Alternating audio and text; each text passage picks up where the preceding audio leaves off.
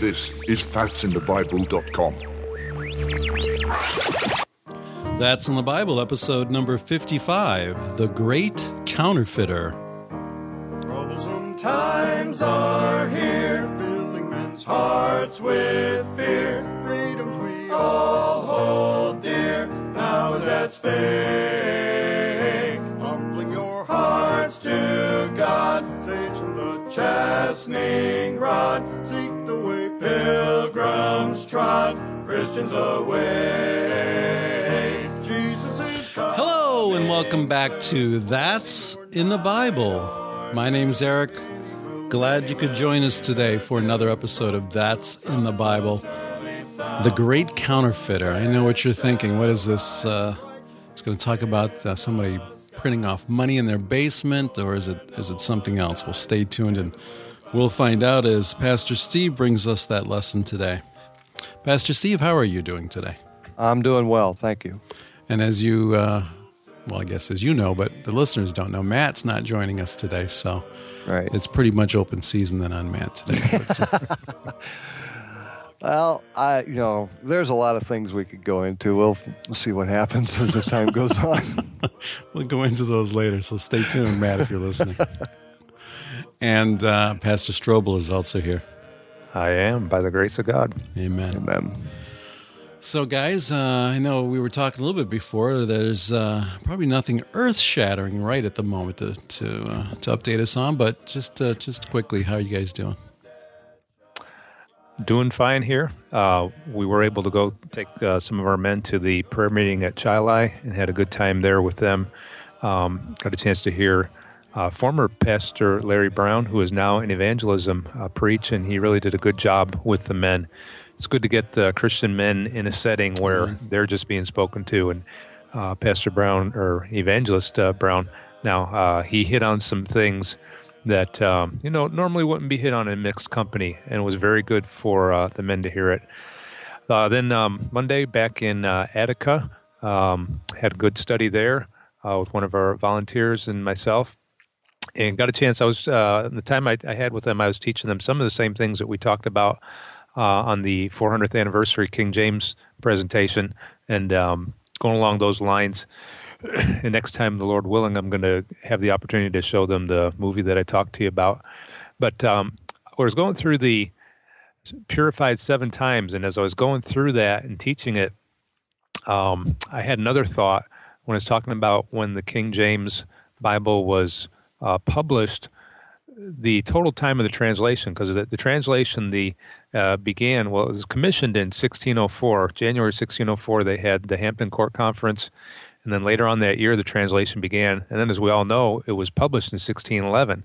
So as I'm teaching, I kind of had a, a fleeting thought about that, you know, being uh, seven years. And you know how it is when you're teaching, you get a thought, you can't really pursue it because you got to keep going with what you're going. If you start talking and you haven't developed it, you can talk yourself right into a corner, which um, I've done before. So. I think we all when, have. when we were finished, um, uh, Brother Bill, who was uh, in, in with me that night, uh, he brought that up in reference to the um, purified seven times, and uh, so we got a chance to to develop it, talk a little bit more.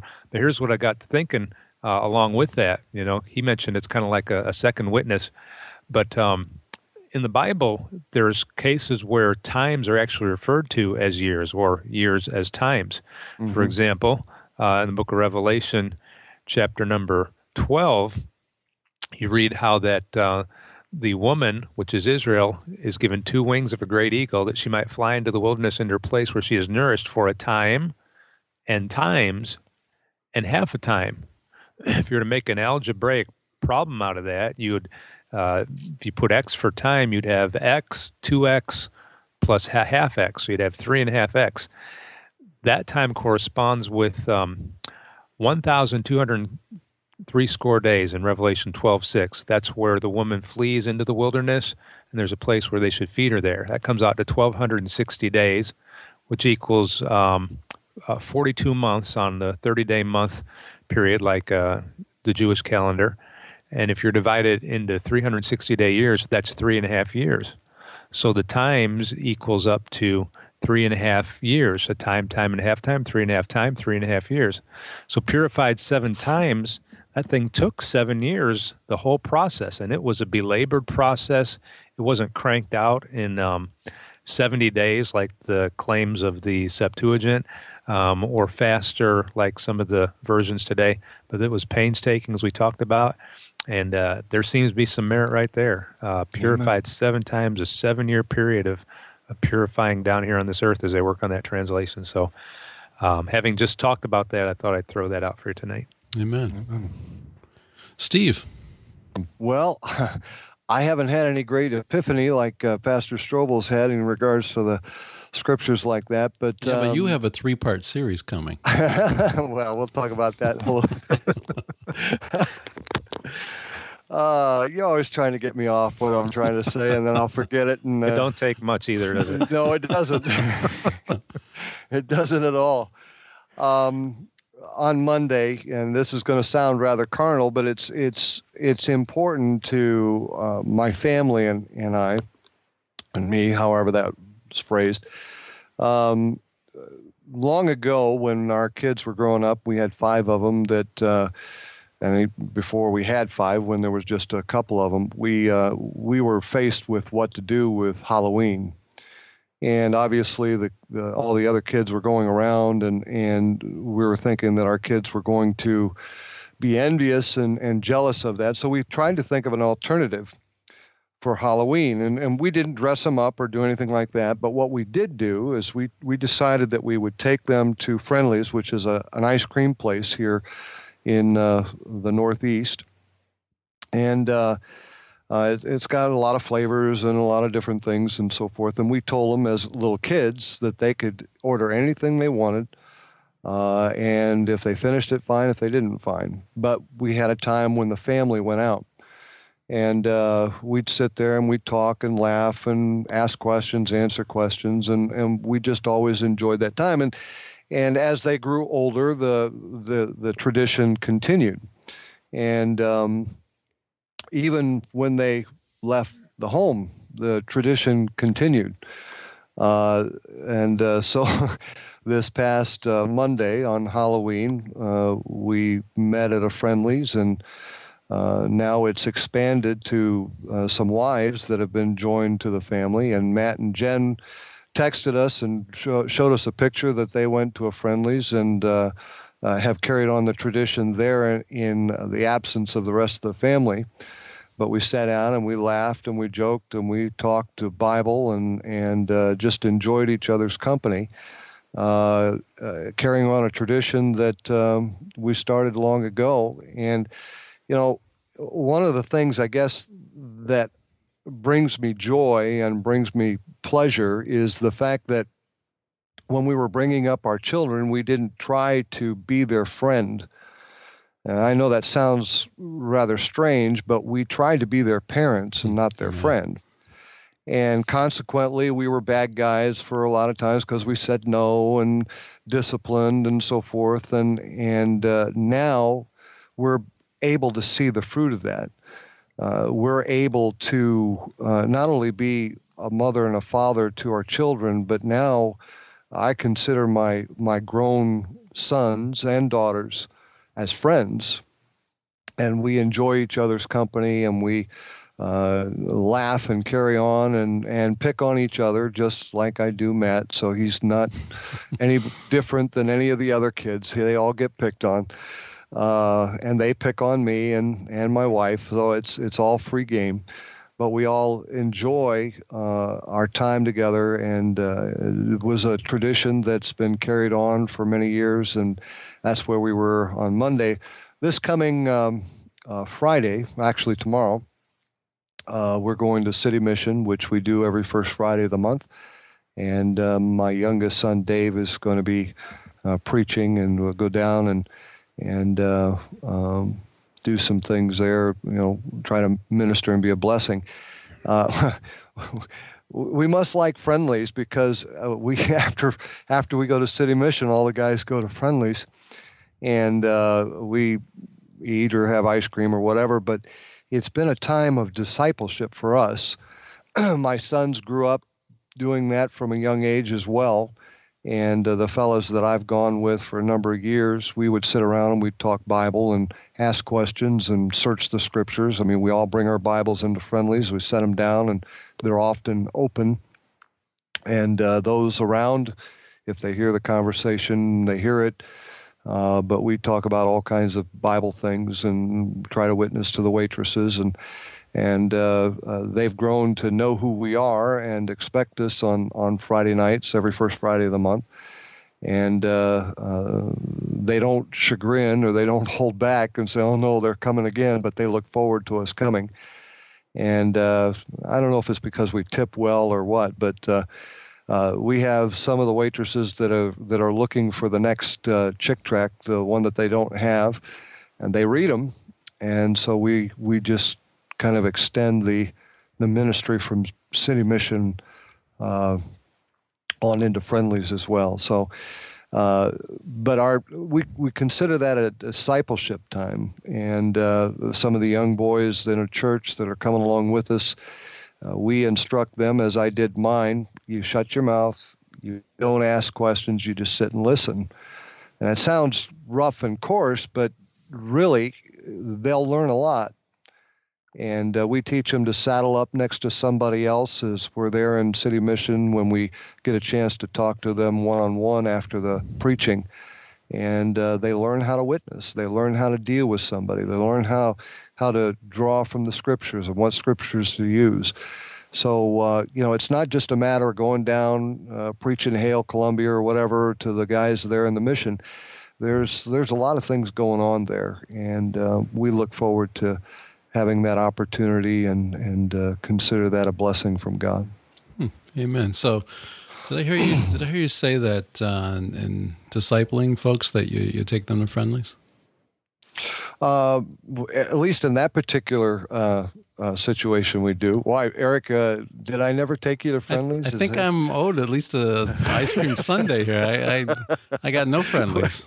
well, I'll tell you what. You come up on the first Friday of the month, and we'll treat you. I'll treat you to a sundae. All right, you heard it here, folks. Right here on the. Uh, Facts in the Bible. The, now the trick is is getting him here on the first Friday of the month. That's going to be the trick.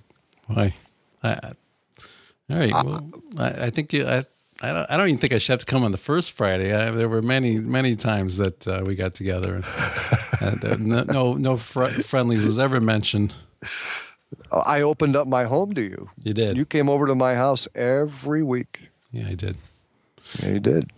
Yeah, I still, I still, I, friendly sounds good. Actually, I was at friendlies the other, the other, the other night with. Uh, I got this. Uh, I think I was telling Pastor uh, Strobel here before we started that I got this uh, Bible that's just formatted differently. It's a Cambridge Bible. It's called the Clarion Clarion uh, Reference Bible, and it's rather than most how most Bibles are formatted in two columns. This is just like one one column, and it's a little bit formatted. The poetical books and, and passages are are are in stanzas different, much different than than they would be. But anyway, it's it's an interesting book, and I was showing it to a friend of mine at at Friendlies, and he had his Bible out, and we were we did that too.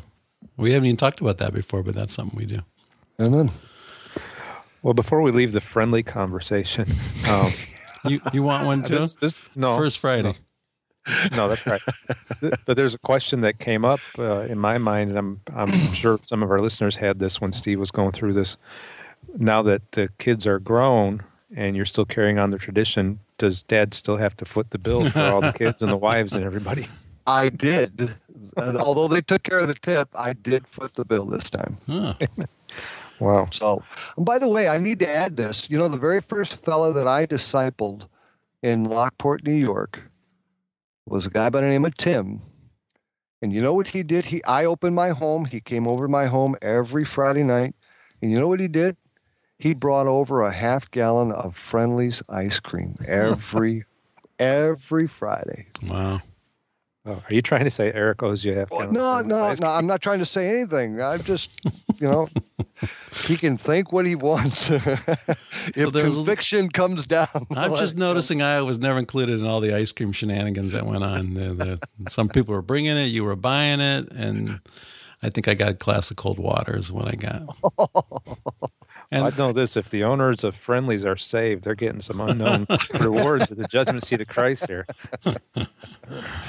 Uh, but- all right, well, we're, we're going to just take a quick break and we'll be right back. Welcome. You have found Facts in the Bible, a podcast that looks at fascinating and sometimes controversial topics, and we search the scriptures to see what the Bible actually says on each subject. Do angels have wings? Will the church go through the tribulation? Does the Bible condone same sex marriage? What does it mean to be saved? And is there a way to really understand the Bible?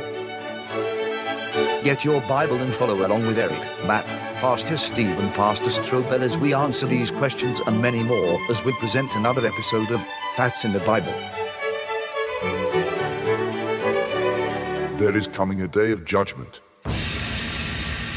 a day of reckoning, when each individual will stand before the Lord to be judged. As you rightly divide the word of truth, you will find two main judgments that fit this. One is the judgment seat of Christ, and the other is the great white throne judgment. Are you ready? Find out in episode 28. After this, the judgment. Only on factsinthebible.com. All right, that was a word from our sponsor, which is us. I'll tell you, you got my attention with that. well, that was scary. And uh, in some ways, I think it will be. Yeah, amen. Amen. So we're we're talking about uh, the great counterfeiter, and, and Steve, you mentioned before we started, but I mentioned here at uh, the beginning that you're thinking about a series for this. Well, yeah, some related topics to it. Um, you know, we're talking about the mystery of iniquity. Uh, might be able to go into something of who that might be, and then uh, also uh, into some of the types of uh, uh, the Antichrist and uh, from the Old Testament, and then going through some of those. Sounds interesting. But we have to have the first installment, though. Which is coming up in just a second. So, anything else before we get started? And I happen to have this ready to go today. Aha, Apparently not. So, Steve, you ready? I'm ready. That was a word from Matt. He's camping out. Did he have a good excuse this time? I mean, was was there anything? Well, I, I really don't want to say what he what excuse he used. Uh, he wasn't making a phone call, was he? No, it, it was uh, something about He- being married and yeah, that, that, that was the attention. obvious. He's married now. Wow. Okay. That's we'll all right. slide. Better, better that. my than- daughter will hear that and she'll slap me. I- better a night a night off there with his wife than marriage counseling. uh, yeah. Yeah. Amen. Amen. Amen.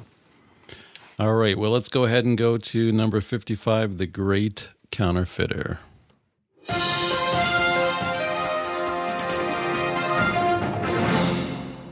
Well, guys, thanks. I appreciate the opportunity. Uh, before we get started, let's uh, let's go ahead and have a word of prayer. Father, we're thankful for the day. We're thankful for your goodness and your grace. We're thankful for the blood of Jesus Christ that cleanses us from all sin. And Lord, I thank you for the things that went on today. Lord, uh, just all the little adversities that went on to uh, kind of prepare for what's going to be going on this evening. Uh, Lord, just ask that you'd free my tongue up. And God, I pray that you'd help me to put this uh, podcast, this Bible study, uh, out on the airway, and and uh, Lord, that you might be able to use it. God, that it might bring you glory and honor. I know that I'm talking about someone that is your enemy, uh, but Lord, in doing so, it is to make us stronger Christians and to, to love you more and cling to you and draw to you instead of going away from you. So, Lord, I pray that you'd help me. Fill me with your spirit, I pray. In Jesus' name, amen. Now, just to start this thing off, let me just say, state the obvious. We have an adversary, and that adversary is the devil. And uh, that's who we're going to be talking about. He is the counterfeiter. And uh, we'll get into some specifics about that in a few moments. But the verse that I'm sure that you, most of you are familiar with, is be sober. Uh, uh, first of all, it's First uh, Peter chapter five and verse eight. Be sober, be vigilant, for your adversary the devil, as a roaring lion, walketh about, seeking whom he may devour.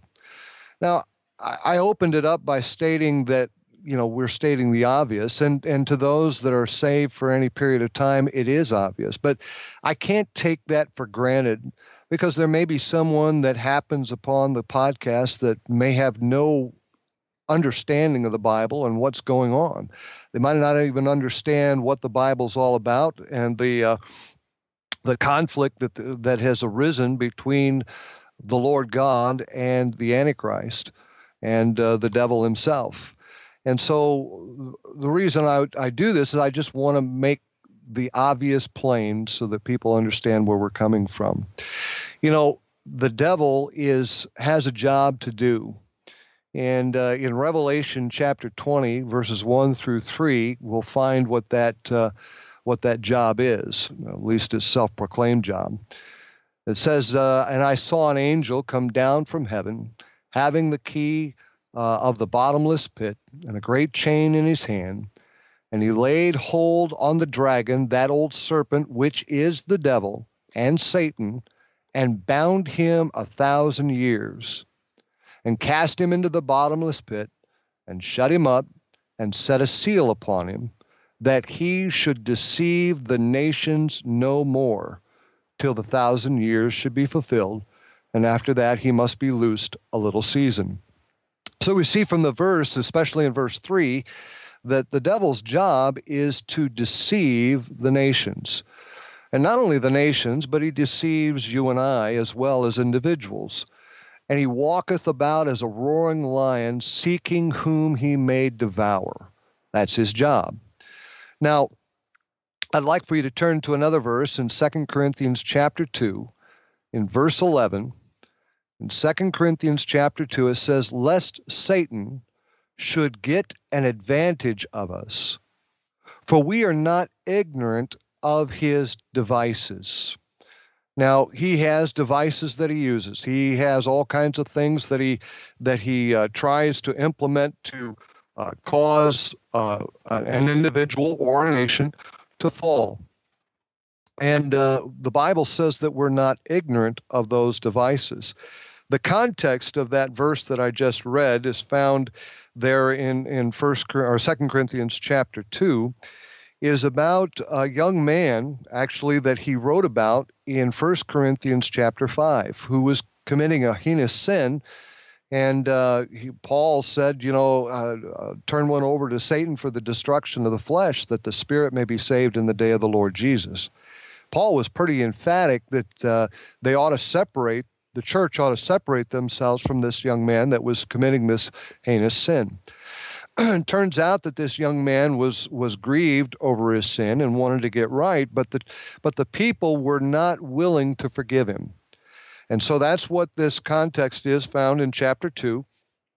And uh, the sin of unforgiveness and holding envious and, and a bitter spirit towards him.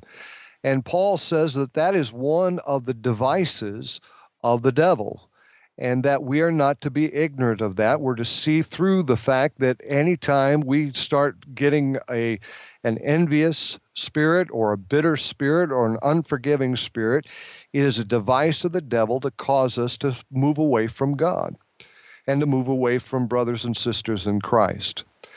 Now, there are many other things which are more subtle and uh, that we as Christians, as well as churches, need to be aware of so that we are not deceived.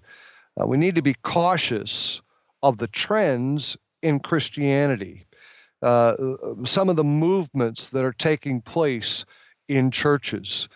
Uh, what we're finding, and, and if you keep your eyes open, the liberal churches uh, moved to this a long time ago, but now we're even starting to see it in fundamental churches where the social gospel is being preached. Um, you know, try you know basically just trying to be nice to each other, be kind to each other, and so forth, and not taking on uh, the militant attitude that we are to have, as it's described there in Second Timothy, where it says um, that we are to be good soldiers of Jesus Christ. We're the, the the tendency is to become more passive and not militant, and that is one of the trends in Christianity that's taken place today. Um, you need to remember also, and this has been stated in some of the podcasts before, that the church or the church age, if you will, is a specific section section, but the church as a body ends up in, in apostasy in Revelation chapter 3 with the Laodicean church. It ends in apostasy. But this is nothing new. If you were a Bible student and took a look at it in an overview, you could see that Eden uh, is a great beginning, but it ends in apostasy. It ends with sin. But even from that, you go on through the from Eden until the flood, it ends badly. it starts out good and ends badly. The patriarchs, uh, Abraham, Isaac, Jacob, uh, but that ends with bondage in Egypt. You have Joshua going through into Canaan and, and having all the great victories, but it ends up with in Judges with oppression from the surrounding countries on the nation of Israel. You have the kings. And They show up. Some of them are, are tremendous kings, and some of them are not so good. Uh, some of them are terrible, but it, they end up in captivity, not only just to Nebuchadnezzar, but some of the others as well. Now, why is that? And uh, I'd like for you to turn to, to 2 Thessalonians chapter 2, and I'd like to read to you part of this, uh, part of this chapter. And we'll start in verse 7. For the mystery of iniquity doth already work. Only he who now letteth will let until he be taken out of the way. Then shall that wicked be revealed, whom the Lord shall consume with the spirit of his mouth, and shall destroy with the brightness of his coming. Even him whose coming is after the working of Satan, with all power and signs and lying wonders, and with all deceivableness of unrighteousness in them that perish, because they received not the love of the truth and that uh, that they might be saved. And for this cause God shall send them strong delusion that they should believe a lie, and so forth and so on. Now, what you saw there was the mystery of iniquity. Now, one thing that you need to, to well, maybe I'll just enlighten you a little bit on is the fact that the mystery of uh, iniquity is Satan manifest in the flesh. Interestingly enough, uh, there are 18 types of this mystery of iniquity, or 18 types of Satan, or the Antichrist, as you will, in the Old Testament. Um, and you know, the, the other thought that comes to mind when I when I think of this, and as I was preparing for this, you realize that Paul, the Apostle Paul, led these Thessalonians to the Lord. And you get a flavor of what Paul thought was important information, what important doctrines that uh, the Thessalonians needed to know. Obviously, there's a lot of things there in First Thessalonians. Talks about the rapture, talks about uh, God's forgiveness, and so forth, and and talks about His return, not just in the rapture, but also in other places, and uh, many things. Talks about how you ought to work. Talks about rejoice evermore, pray without ceasing, and everything give thanks, for this is the will of God in Christ Jesus concerning you. But he also thought it was important enough to let them know about the Antichrist and what he was going to do and how identify him basically and uh, give some detailed information of what's going to happen in a time period we call the tribulation notice in verse 5 of Second thessalonians chapter 2 it says remember ye not that when i was yet with you i told you these things paul thought it was really important that this uh, subject of the Antichrist and what he'll be doing in the tribulation was important information for them to know. Now, go to 1 Timothy, 1 Timothy chapter 3. 1 Timothy chapter 3. We've seen the mystery of iniquity. Now, we'll take a look at, a look at the mystery of godliness in verse 16, and without controversy, great is the mystery of godliness. God was manifest in the flesh, justified in the spirit, seen of angels, preached unto the Gentiles, believed on in the world, received up into glory. Now, you have the mystery of iniquity and you have the mystery of godliness. And consequently, just for your information, that's God manifest in the flesh, and uh, I've read a piece here where it's where someone did a study and they said that there were 21 types of of, of Jesus Christ in the Old Testament. Now, I don't know how much you're into numerology and so forth, but three times 18 for the mystery of iniquity is uh, three times six. sorry about that. Is 18, 666, the number of the Antichrist. Um, the uh, number of God and the number of completion is uh, uh, uh 3 times 7, 21, uh, 777. Uh, just little interesting things about that that just maybe cause you to think a little bit because there are, the numerology is very real in the Bible. Um, shortly after the New Testament was completed, scholars and theologians and so forth started messing with the text of the scripture, but also the interpretation of the scripture. Instead of always comparing scripture with scripture, uh, at times they would insert their own reasoning to try to explain things they did not understand. In other words, things that appeared to be the same, uh, they would make comment on, but later on, and as the truth be told, they were actually different. Now, I'd like to give you an example. Most commentators are going to tell you that the rider of the white horse in Revelation 6 and the rider of the white horse in Revelation chapter 19 are the same. And uh, even scholars today are going to have that, that opinion. They both ride white horses and they both go to conquer. But that's where the similarities end. Now, take a look in Revelation chapter 6. We'll read this, uh, this ver- a couple of verses here, and then we'll read the Revelation chapter 19, verses 11 through 16, and then we'll, we'll make some comparison. We'll compare Scripture with Scripture. It says in Revelation chapter 6 and verse 1, it says, And I saw, uh, I saw when the Lamb opened up this, uh, one of the seals, and I heard, as it were, the noise of thunder. One of the four beasts saying, Come and see. And I saw and beheld a white horse, and he that sat on him had a bow, and a crown was given unto him, and he went forth conquering and to conquer. Now, uh, let's go to Revelation chapter 19. Revelation chapter 19.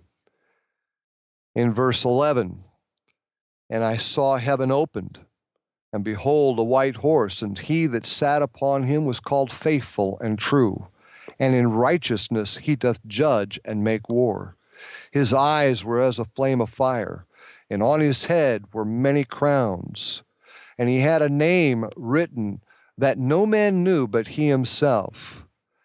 And he was clothed with a vesture, uh, clothed with a vesture dipped in blood, and his name is called the Word of God. And the armies of heaven, which were in heaven, followed him upon white horses, clothed in fine linen, white and clean. And out of his mouth goeth a sharp sword, that it uh, that with it he should smite the nations. And he shall rule them with a rod of iron and he treadeth the winepress of the fierceness and wrath of Almighty God. And he hath on his vesture and on his thigh a name written, King of Kings and Lord of Lords. Now, obviously, the, the last rider here in Revelation 19 is a reference to Jesus Christ. First of all, you see there in verse 13 the Word of God, capital W O R D. That's not a reference to the written word, that's a reference to the personification of the Word, which is Jesus Christ. Obviously, the, the, the last verse, verse that we read, verse 16, he had a name written King of Kings and Lord of Lords, and that's, of course, Jesus Christ. And uh, the other reference would be up there in verse 16. He's called faithful and true. Now, that's Jesus Christ. The comparison between the two is that one in Revelation 6 is the, rider is not identified, whereas the rider in Revelation 19 is. He's identified, and he comes out of heaven. Number two, the rider in Revelation 6 has a crown, a singular crown. In Revelation 19, he has many crowns. In Revelation 6, he has a bow with no arrows. So he comes in peaceably, if you will. He has a show of strength, but he comes in peaceably. The rider in Revelation uh, 19, he has a sword that comes out of his mouth and he destroys those that are in front of him as uh, you could find in Joel chapter 2 and Zechariah and many other passages in the Old Testament. Uh, we didn't read this in Revelation chapter 6, but you could follow along down to just a couple of verses. And the, the rider in Revelation 6 is followed by death and hell. The rider in Revelation chapter 19 is followed by a thousand years of peace on earth. They are not the same. They're not the same. Yet, Satan, in his attempt, he wants to look as much like Jesus Christ as he possibly can. He wants to confuse and, if you will, intercept the worship that is intended for Jesus Christ. Now, I, we're going to go through a little bit of this in, in just a, a moment, but I want you to understand that what Satan wants, he wants what God has. He wants the position of God. He wants the authority of God. He wants the worship of God. And if he can't get it in one way by defeating God outright, which I still think he thinks he can do, he will take it in small doses by being a counterfeit of the Lord Jesus Christ. Now, we saw in Revelation 19 that Jesus Christ, and, and what I want to do is and uh, is to put these two side by side. I want to put Jesus Christ on one side, and I want to put Satan on the other side. And several areas we want to cover, showing the comparison in how that what Jesus Christ is, according to the Word of God, Satan tries to imitate or to counterfeit on the other side. we saw that that uh, Jesus Christ in Revelation chapter 19 is King of Kings. He's King. If you were to go to Job, Job chapter 41, Job chapter 41, and the last verse there, now this is all talking about Leviathan. You find out if you study your Bible, which we've done, I believe this in another uh, podcast, that Leviathan is called a dragon. We've already read in Revelation chapter 12, I believe, that, uh, or actually Revelation 20, that uh, Satan is that dragon. He is the devil and so forth. So, by scripture with scripture, we're talking about Leviathan here, and you get a pretty pretty gruesome description of what uh, Leviathan or Satan is like. And in verse 34, it says, uh, He beholdeth all high things, he is a king over all the children of pride. Notice the king is in small case, and he's the king over those that are sinners. He's king over all the children of pride. That's not a reference to Jesus Christ, that's a reference to the devil. So Jesus Christ is a king, and Satan is a king. He's a king over all the children of pride. Go to Acts chapter 27. Acts chapter 27. Acts chapter 27 in reference to Jesus Christ. Take a look in uh, uh, verse 23. The Apostle Paul is, is in the midst of a, a, a tempest called Euroclydon or Euroclydon, however you like to pronounce it. And uh, they're being tossed around for quite some time. In verse 20, 23, it says, For there stood by me this night the angel of God, whose I am and whom I serve. Now, if I read my Bible right, the only one that Paul served and the one uh, uh, so forth was the Lord Jesus Christ, who is the angel of the Lord, the angel of God. Now, take your Bible and go to Second Corinthians chapter 11. 2 Corinthians chapter 11. That angel appeared to Paul and it was the angel of God, it was the appearance of Jesus Christ. in uh, 2 Corinthians chapter 11, let's take a look in uh, verse 11. Uh, 2 Corinthians chapter 11, verse, uh, uh, not 11. Let's, um, let's start in verse 13. For such are false apostles, deceitful workers, transforming themselves into the apostle of Christ. For no marvel, for Satan himself is transformed into an angel of light. Now, notice what it says there. It didn't say that Satan was an angel, which is a common belief today. Notice what the word, what the Bible says. And no marvel, for Satan himself is transformed into an angel of light. I often talk to people when they tell me about dreams and visions, which Matt was talking about here, I believe, last, or not last podcast, but the podcast before. And he talked about dreams, and, and uh, people have told me that they've had an apparition at the foot of their bed, and they think it's Jesus.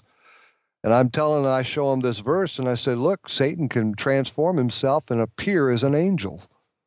He can appear as an angel. He's trying to deceive someone into thinking that it's Jesus when Jesus isn't going to show up that way. Do you remember on the Mount of Transfiguration when Jesus ascended uh, there on the Mount of Olives in front of his disciples? And they were transfixed. They were, they were watching Jesus Christ go up into the clouds, and there were two angels that stood behind the disciples. And they said, Why stand ye gazing up into heaven? This same Jesus, which is taken up from you out of heaven, shall so come in like manner as ye have seen him go.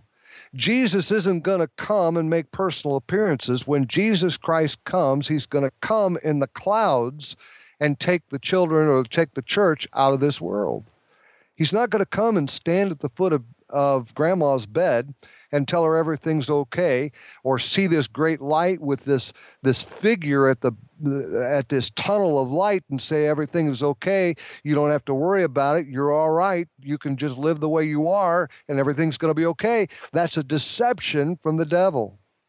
He can transform himself into an angel of light on the other side of that kind of taking the next word of that the bible says in uh, john First John chapter 5, or I'm sorry, First John chapter 1, verse 5 says this in regards to Jesus Christ. This then is the message which we have heard of him and declare unto you that God is light. In him is no darkness at all. So we have God and Jesus Christ as light we just read where Satan can transform himself into an angel of light, trying to appear something that he is not. Um, go to Ephesians chapter 4. Ephesians chapter 4. And this is in reference to the ministers, the ministers of Jesus Christ in verse um, oh, verse 11 and it's talking about what the lord has done here in the body of christ and gifts that he's given it says and he gave some apostles and some prophets and some evangelists, and some pastors and teachers. Reason for the perfecting of the saints, for the work of the ministry, for the edifying of the body of Christ. So that's what they're there for. The God has his ministers to edify the church. Now, go back over to Second Corinthians chapter 11. 2 Corinthians chapter 11. Notice what it says there again in verse 13. For such are false apostles, deceitful workers, transforming themselves into the apostles of Christ. So, by that verse right there, you're going to find some people, even in our day, that are going to pretend or or come off as being apostles of Jesus Christ. And they're not. They're workers of iniquity. They're from they're false apostles. They're deceitful workers. The verse we read there in verse 14, and no marvel, for Satan himself uh, is transformed into an angel of light. Therefore, verse 15, it is no great thing if his ministers also be transformed as ministers of righteousness, whose end shall be according to their works. They're ministers of righteousness. You have many ministers that are out there that are not preaching the gospel of the Bible, the gospel of the New Testament. They're preaching the, the, the message of good works.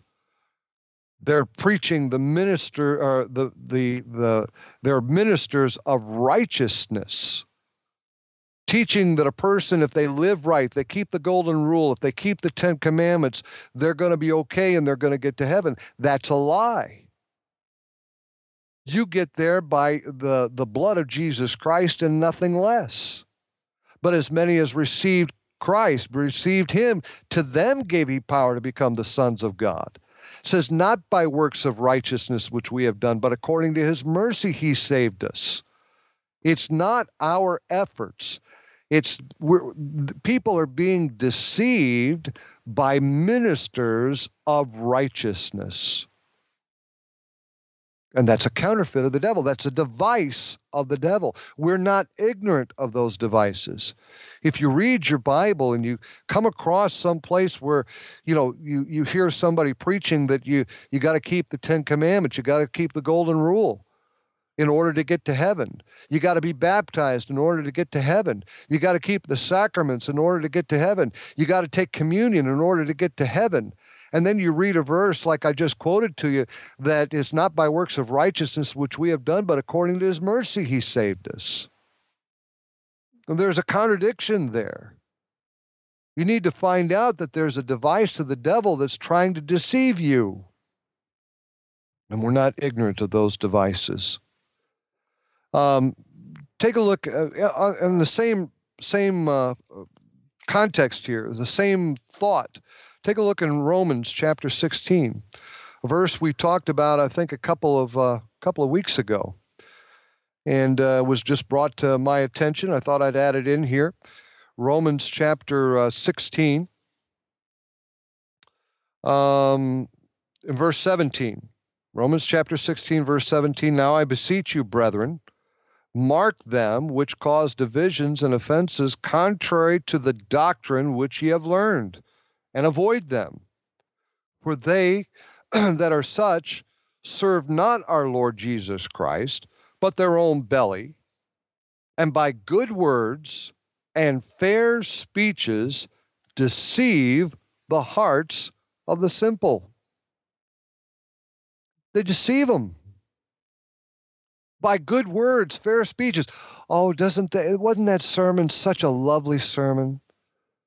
Look, you need somebody to, as we would say, rip your face off and tell you what kind of a sinner you are and where you're standing in God in God's sight. He's done more for you than someone that has that's kissed your hands and kissed your ear, tickled your ears and so forth, and given you blown you a bunch of kisses. That's not the kind of preaching you need. You need someone that's going to tell you straight from the scriptures somehow it's twisted around in this present day that someone that speaks forthrightly and speaks to you truth that hurts and stings is the bad guy And the guy that has pleasant speeches, fair speeches, uh, uh, uh, uh, good words is the one that's your friend, and it's quite the opposite. Paul's words were weighty, they were, they were coarse, they were rude. Not because he was mean, not because he was nasty, but because he spoke the truth. And the people he was speaking to were sinners. Now, if you're not a sinner, then you don't need to listen to me. But the Bible says all have sinned and come short of the glory of God. If we say we have no sin, we deceive ourselves, and the truth is not in us.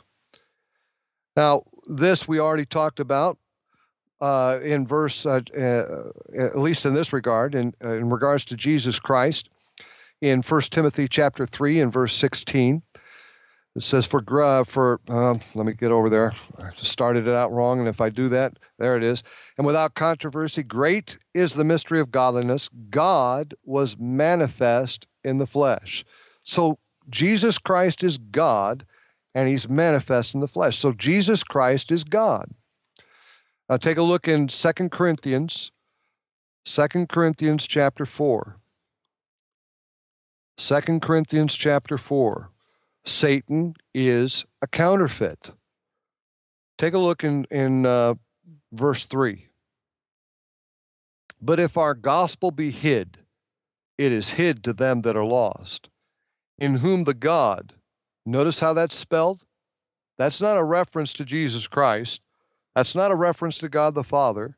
That's not a reference to the Holy Spirit. That's a reference to the devil, in whom the God of this world hath blinded the minds of them which believe not, lest the light of the glorious gospel of Christ, who is the image of God, should shine unto them.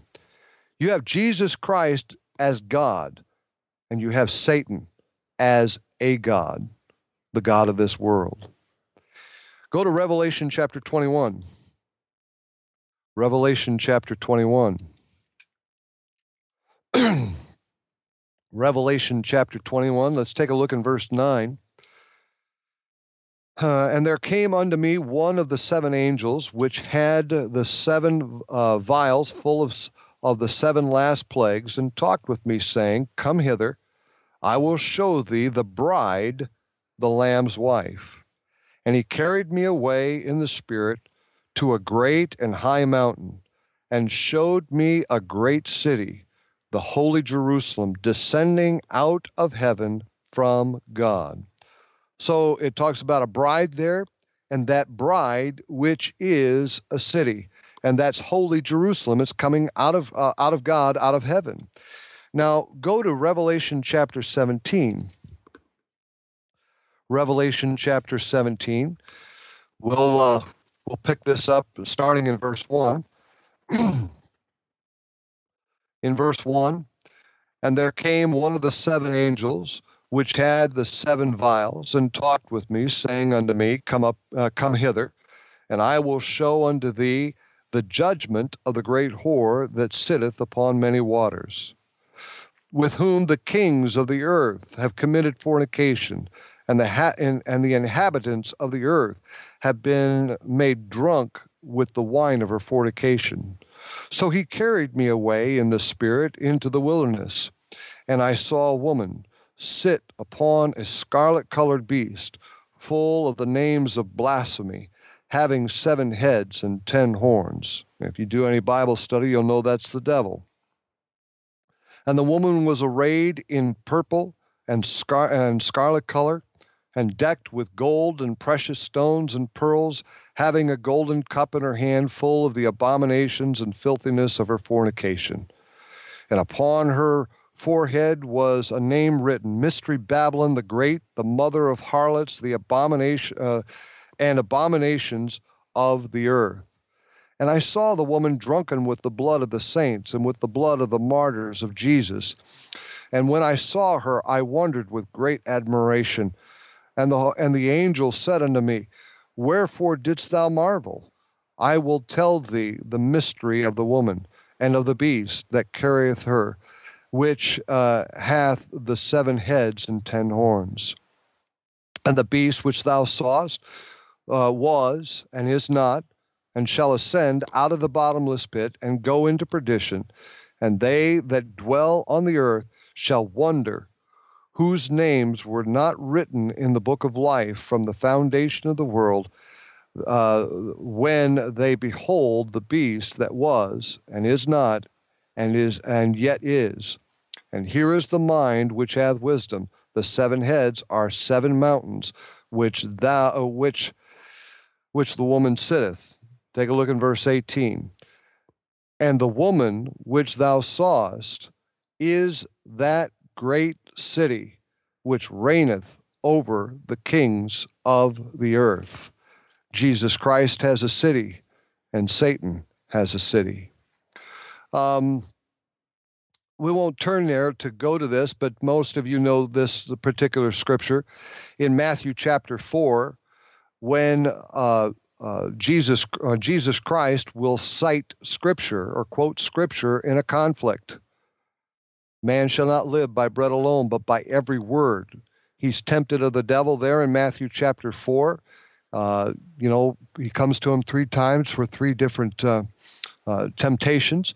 That's recorded there anyway. And Jesus Christ, each and every time in answering the devil, quotes the scripture. But you realize that the devil quotes scripture as well. There in Matthew chapter 4 and verse 10, he quotes part of a scripture. He doesn't quote the whole thing, he doesn't put it in context, he just quotes part of it and basically abuses the scripture to try to deceive the Lord. And the Lord quotes back the scripture to him. So they both quote scripture. God desires worship. I think that's a given. We can find that anywhere throughout the, uh, the the Word of God. The angel of the Lord tells Joshua, "Take off thy shoes from off thy feet, for the for the ground which thou standest is holy ground." Uh, Moses standing before the, the, the, the burning bush. Remove uh, thy feet from off, uh, off thy, uh, remove thy shoes from off thy feet, for the ground which thou standest holy ground. Uh, Jesus Christ ascribed that worship and never, never stopped anyone from bowing down to him. You know, after he comes out of the garden, out of the tomb, you know, he's in the garden, and uh, he appears unto the women and they bow down and they worship him and they hold him by his feet. They worship the Lord. Uh, but uh, take a look in uh, uh Matthew. Well, go go to Matthew chapter four. this one we can read. Matthew chapter four.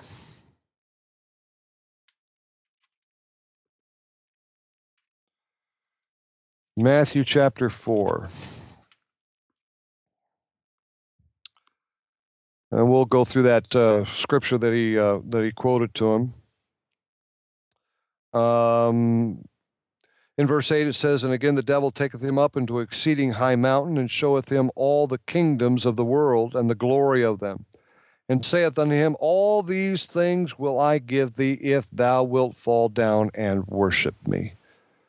Of course, in verse ten, then Jesus saith unto him, Get thee hence, Satan, for it is written, Thou shalt worship the Lord thy God, and him only shalt thou serve. And uh, the devil desires worship. Um, we were there earlier and we read this, but I probably didn't click with you at the time. But go to Second Thessalonians. Second Thessalonians. I think we read it. Might not have. Second Thessalonians, if I get to the right book. Second Thessalonians. I don't think we read it. Um, let's uh, let's start with um, let's start in verse one. Second Thessalonians chapter two and verse one. Now we beseech you, brethren, by the coming of our Lord Jesus Christ, and by our gathering together unto him, that ye be not soon shaken in mind, or be troubled, neither by the Spirit, nor by word, nor by letter, as from us, as that day of Christ is at hand. Let no man deceive you by any means, for that day shall not come except there come a falling away first, that man of sin be revealed, the son of perdition. Now, that's talking about the Antichrist being revealed. Um, let's see. Ah, I, all I had to go is a little bit further. Um, let's continue on in verse 3. Let no man deceive you by any means, for that day shall not come except there come a falling away first. Uh, that man of sin be revealed, the son of perdition, who's oppo- who opposeth and exalteth himself above all that is called God or that is worshipped, so that he, as God, sitting in the temple of God, showeth himself that he is God. And again, we we pointed we mentioned earlier that that's what Satan wants. He wants the worship of God. Now, I'll give you these verses because I think we're being pressed for time, but uh, Jesus Christ is the anointed. You find that in Acts chapter 4, verses uh, 26 through probably about 29, somewhere around in there. And it's a quotation found from Psalm 2, verse 2. And you'll find out that that Satan also is anointed. Um, take a look in Matthew. Uh, we'll have to read these. Go to Matthew chapter 24. Matthew chapter 24. I guess I just can't just let it go. Um, In verse 4, it says, Jesus answered and said unto them, Take heed that no man deceive you, for many shall call uh, come in my name, saying, I am Christ, and shall deceive many. Now, the word Christ is uh, in the Greek, and it, you don't have to know this, but this is what it is. The word anointed in Greek is Christos or Christ. In the Old Testament, it's um, if I can remember this, Mashiach, something along that. It's Messiah in Hebrew. It means uh, the anointed one, and the anointed one can be good or bad, as we'll see here. Go to Ezekiel chapter 28. Ezekiel chapter 28.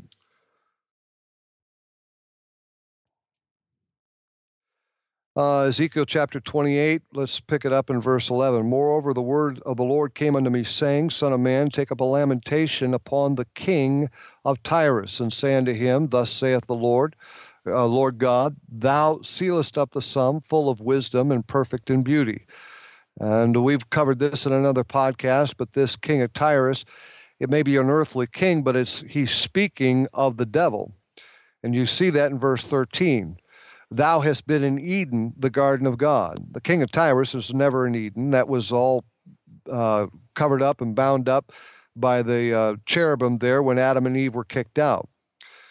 Thou hast been in Eden, the garden of God. Every precious stone was thy covering the sardis, the topaz, the diamond, the beryl, the onyx, the jasper, the sapphire, the emerald, and the carbuncle, and the gold. And the workmanship of thy tabrets and of thy pipes was prepared in thee in the day that thou wast created. Speaking of Satan, he says, Thou art the anointed cherub that covereth, and I have set thee so. Thou wast upon the holy mountain of God. Thou wast walked up and down in the midst of the stones of fire. Thou wast perfect in the eh, in all thy ways from the day that thou wast created till iniquity was found in thee. And of course, it call, go, talks about the fall of Satan there. So he is the anointed cherub that covered. Uh, as I said, the anointed could be good or bad. Saul was anointed king, and David said, I will not touch the Lord's anointed when Saul was chasing after David, and David had an opportunity to kill him.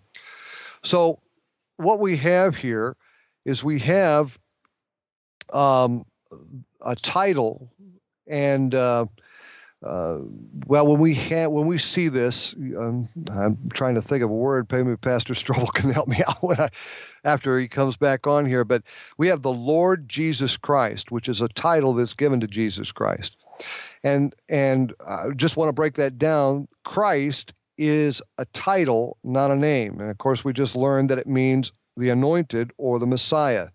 Jesus is the Lord's earthly name it means Jehovah saves or Emmanuel or God with us. And of course, the Lord is a title of respect referring to a master or a teacher or a rabbi or a ruler. And of course, when it's capitalized, it makes it reference to the Lord, the Lord Jesus Christ. Take a look in uh, 2 Corinthians Second Corinthians chapter 13. Second Corinthians chapter 13.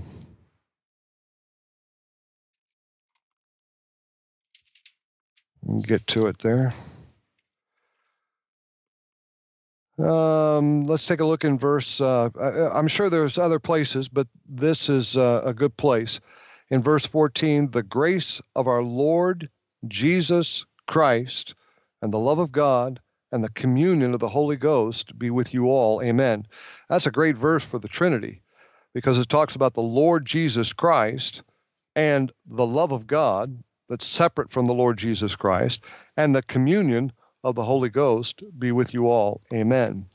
But that's that is the full title of the Lord, the Lord Jesus Christ. Um, take a look at one other uh, one other thing. Go to 1 Corinthians chapter 12. 1 Corinthians chapter 12.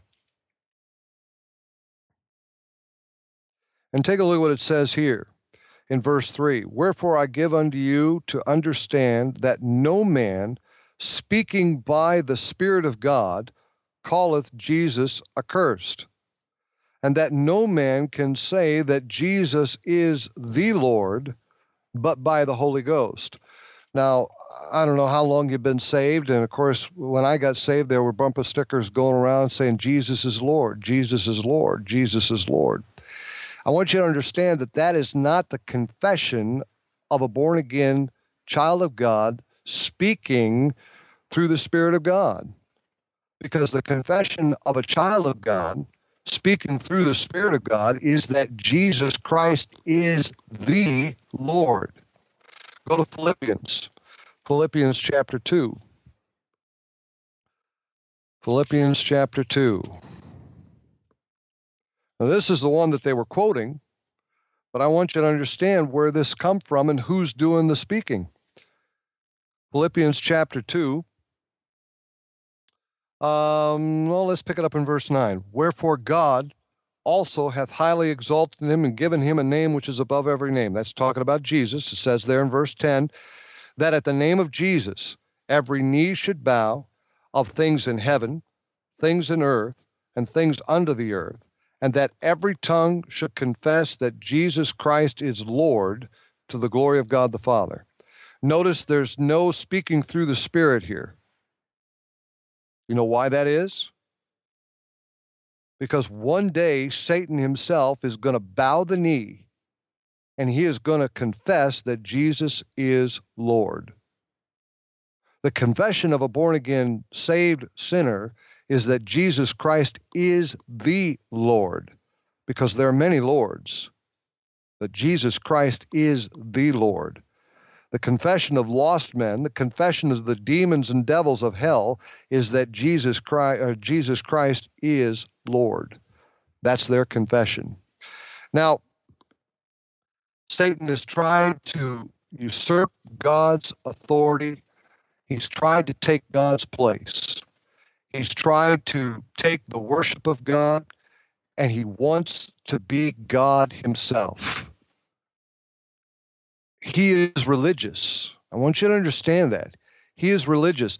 You're not going to find Satan in the bars uh, going after all the bad people, lost people, whatever you want to say. He's not in the bars. Satan is going to be in the churches, whether it's a liberal church or conservative church or fundamental church or evangelical church. He's going to be in there counterfeiting himself to deceive the hearts of the simple. We are not to be ignorant of his devices. We're to be on guard. We're to be ready. We're to be looking. We're to be wise to the scriptures. We ought to know how he's going to come across. And if we know how he counterfeits, then we can divide our Bible correctly. And when we divide our Bible correctly, we know where he is and who he is, and we not be deceived by him. So, my admonishment, my admonition to you is don't be deceived by the great counterfeiter.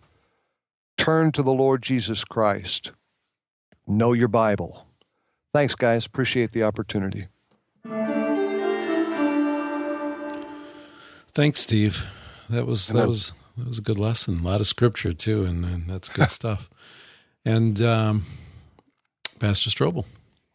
Uh, a lot of things come to mind, and first of all, I'd say it's this is a very important and enlightening study. Uh, sometimes we who have learned these things can take them for granted, and we can forget how blinded we used to be. Um, mm. When I first learned this, what a revelation it was when I discovered that uh, this thing about the devil being an imitator in the Word of God. Mm. Um, and more than just being tantalizing, uh, it helps me and it'll help people to keep from falling into the snares the devil set for mankind. Mm. Um, Brother Steve mentioned some of these verses, and um, he had much more that he could have said. Uh, but as he mentioned, we're getting uh, time was getting on there, and so. Uh, but let me just connect a few of these dots. He mentioned the devil being um, a roaring lion in First Peter five eight, and that in itself is an imitation of the Lord Jesus Christ, who Himself is the Lion of the tribe of Judah. Um, the devil is, or, well, take Jesus first. He's the Prince of Peace. The devil's referred to as the Prince of the power of the air in Ephesians two verse one. Um, Brother Steve mentioned about the son of perdition and reading that, and that's an imitation because Jesus Christ, the Son of God. Mm-hmm. Uh, God has a throne. The book of Revelation and elsewhere, of course, we see his throne in the scriptures, the book of Ezekiel. Um, in Psalm 94:20, it talks about the throne of iniquity, saying, "Shall the throne of iniquity have fellowship with thee?" And of course, uh, the devil wanted to exalt him, his throne, I believe it was, above the stars of uh, God, and uh, that would have been in Isaiah in chapter number 14. Matter of fact, let me let me give you the exact reference here in uh, Isaiah in just a moment. Be Isaiah 14, verse 13. For thou said in thine heart, I will send into heaven, I'll exalt my throne, said the devil, above the stars of God.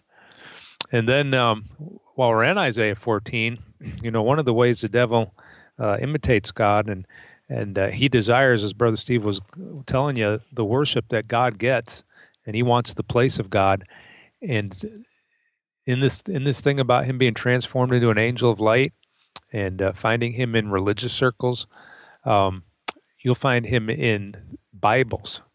Mm. And in the New International Version, and it's and it's not the only one. There's a number of them that follow this line. But in Isaiah 14, verse 12, in the King James, we read, "How art thou fallen from heaven, O Lucifer, son of the morning? How art thou cut down to the ground, which didst weaken the nations?" And then in the NIV, it says, "How have you fallen from heaven, morning star?" So instead of being called son of the morning, as the King James rightly uh, depicts him, in the NIV, he's called morning star. And what's so startling about that and so dangerous is in Revelation 22, verse 16, the morning star is the name that the Lord Jesus Christ takes for himself. Amen. He said, I am the root and the offspring of David and the bright and morning star. Mm. So if you have an NIV based on that text, you can't tell the difference between Jesus and the devil. Yep.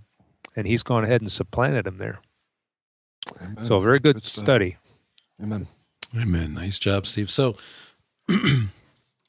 yeah, we will expect at least two more in this series. Yeah, when time allows, and uh, the other guys get their turn, just to make sure that they're not taking over here. Amen. A little inside joke there, people. well, well, Matt said you could have his turn. yeah, I'm sure he did. Since he's not Matt's, here. Yeah, he'll find out all the things he said when he comes back next time.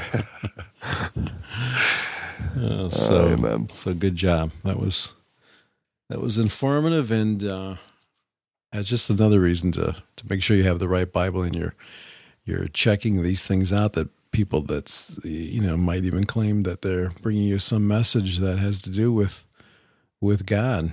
Check and mm-hmm. check for yourself to make sure that that it's uh, it's who they claim it is. Well, amen. You know, one thing. Let me just add. We, do, I don't. I, I believe I can speak for all of us in in this regard. Uh, I wouldn't do this normally, but I think in this regard, I think I can none of us feel like we have attained and that we have all the answers. And we would encourage you as a listener uh, to be as the Bereans uh, found in Acts chapter 17 to search the scriptures to see whether these things be so or not. Amen. We, we don't we don't claim to have all the answers. Now, what I've taught you tonight, I believe to be the truth. But you ought to go through the scriptures yourself to make sure that they are the truth. Uh, you should never take the word of a man. Uh, a preacher, you, you may love him, you may, he may, you know, um, be the greatest guy. He may have, you know, delivered you or, you know, helped you out in a crisis or whatever. And they deserve the respect because of what they've done. But don't ever think that they can't make a mistake and that they might stray from the scriptures. The scriptures are the authority, not Pastor Strobel, not me, not Matt, not Eric, not any preacher. We're not the authority. The, the King James Bible is the authority and therefore you should reference it to that and find out what if what we have said whether it be so or not Amen. Amen. You can certainly speak for me on that part. amen Well, the, the choir started singing. ah, fancy that Every head bowed, every eye shut.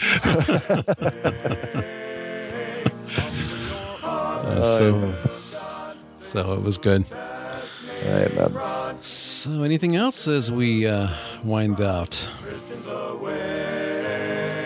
no, can't think of anything Pastor Strobel, yes? marvelous. Thanks for coming on. Thanks for being here. You're welcome. All right. And Lord willing, we'll see everybody here for uh, episode number 56 next time, Lord willing. amen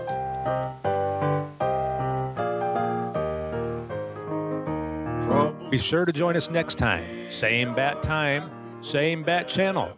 When the boy wonder, Matthew himself will be bringing us our Bible study from your King James Bible. rising up in the sky, telling this world goodbye. Homeward we then will fly, glory to share.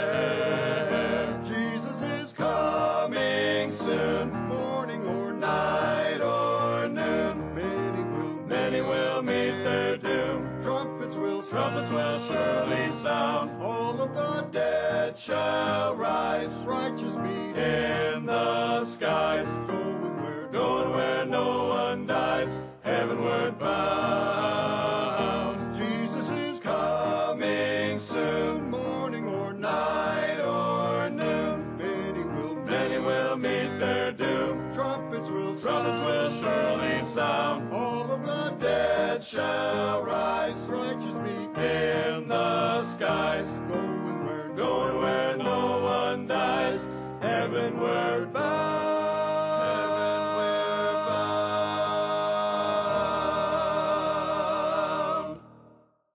This has been a production of the Facts in the Bible podcast.